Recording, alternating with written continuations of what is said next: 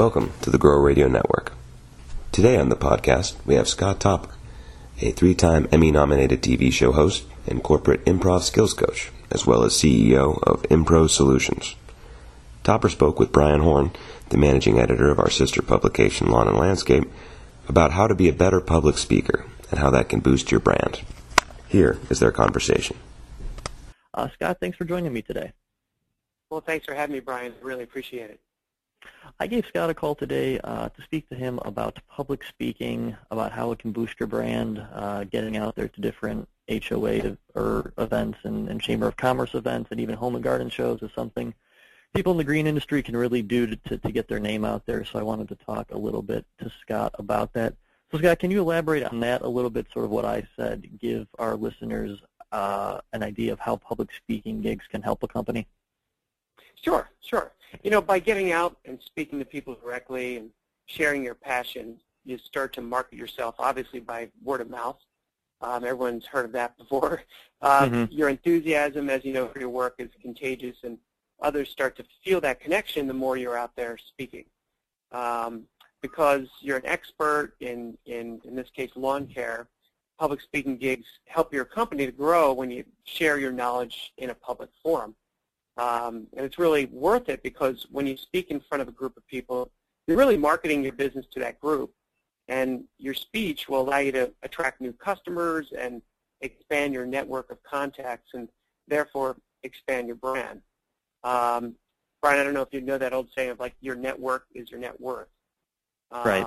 And if you want to make more money and increase sales, public speaking is one of the best tools you can use in your toolbox yeah, establishing yourself as an expert is always always a good thing to do. But are there a couple of tips you have uh, to be a better speaker? Say I am a, a business owner.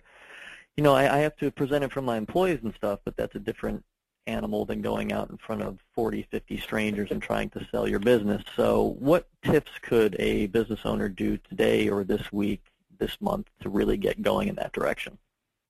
Sure, sure. Well, I've come up with three key tips, but you know, it's it's important to remember that only a small number of people who are actively speaking at local events, conferences, and meetings are professional speakers. So don't worry.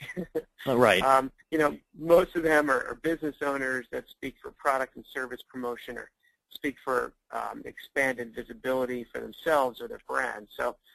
Um, I thought I'd kind of identify three tips that a business owner tried today and become a, a better public speaker. The first one would be to assess your skills and knowledge. The second one would be to create your statement and, and share your story. And the third one would be to get the audience involved. And I thought I'd kind of break down those three. Sure, go for it. Okay, so with the first tip, uh, to assess your skills and knowledge, the first thing you should do is assess your skills and abilities since you're an expert in your field and, and think about and share the topics that you know best.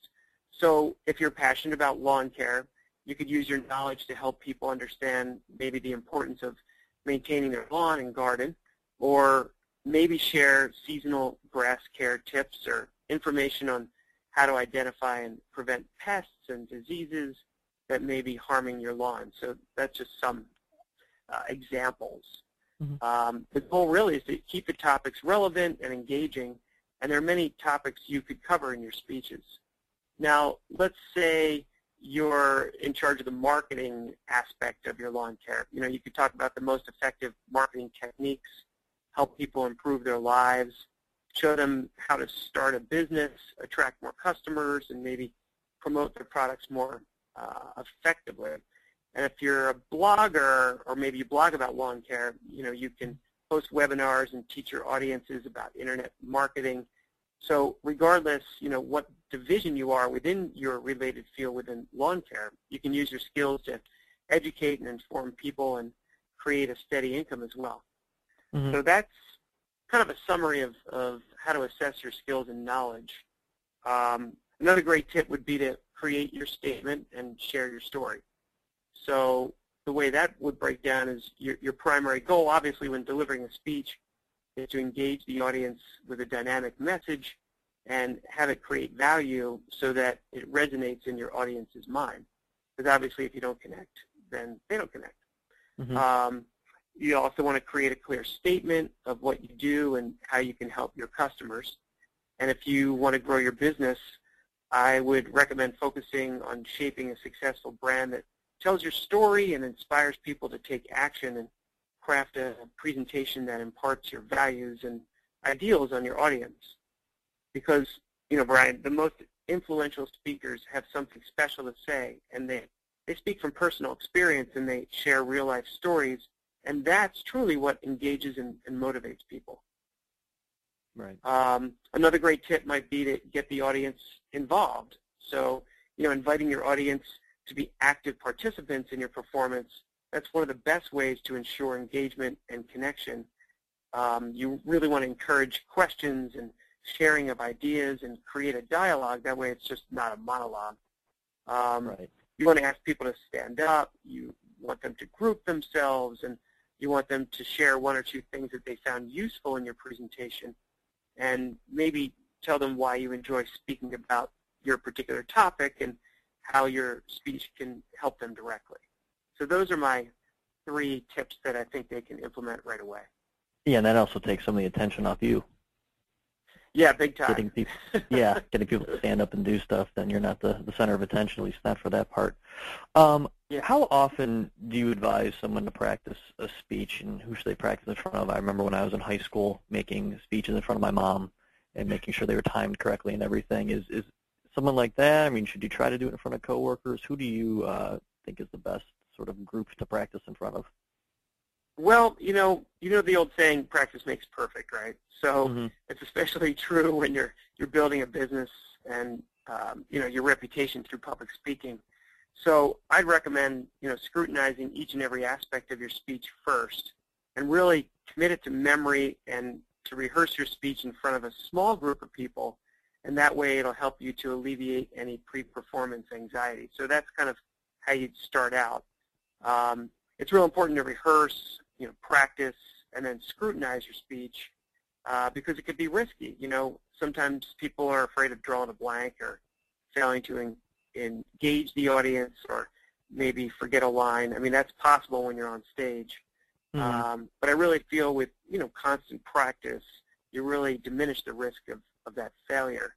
As far as, you know, how often, you know, I suggest setting up a practice session during a, a business lunch break or during any other kind of group work meeting and maybe consider asking two or three coworkers to give you feedback and maybe they too need an audience to practice their speeches because maybe they're they're nervous too.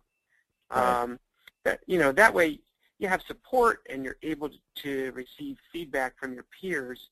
Um, but then you might be in a situation where you don't have many coworkers. So in that instance, or for, in that instance, I'd, I recommend practicing your speech in front of a mirror at least once a day until you feel confident.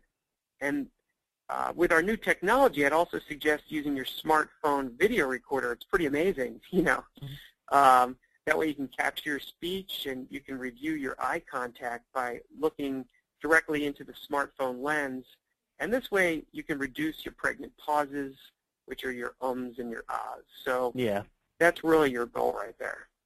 All right, Scott, that about wraps it up for my questions. Uh, where can people learn more about uh, public speaking or, and learn more about you? Well, we have a website. Uh, it's improsolutions.com. So it's www.improsolutions, that's S-O-L-U-T-I-O-N-S dot com. Perfect, Scott. Um, I'm sure everyone will go, go visit there and learn more. Um, Scott, once again, thanks for your time.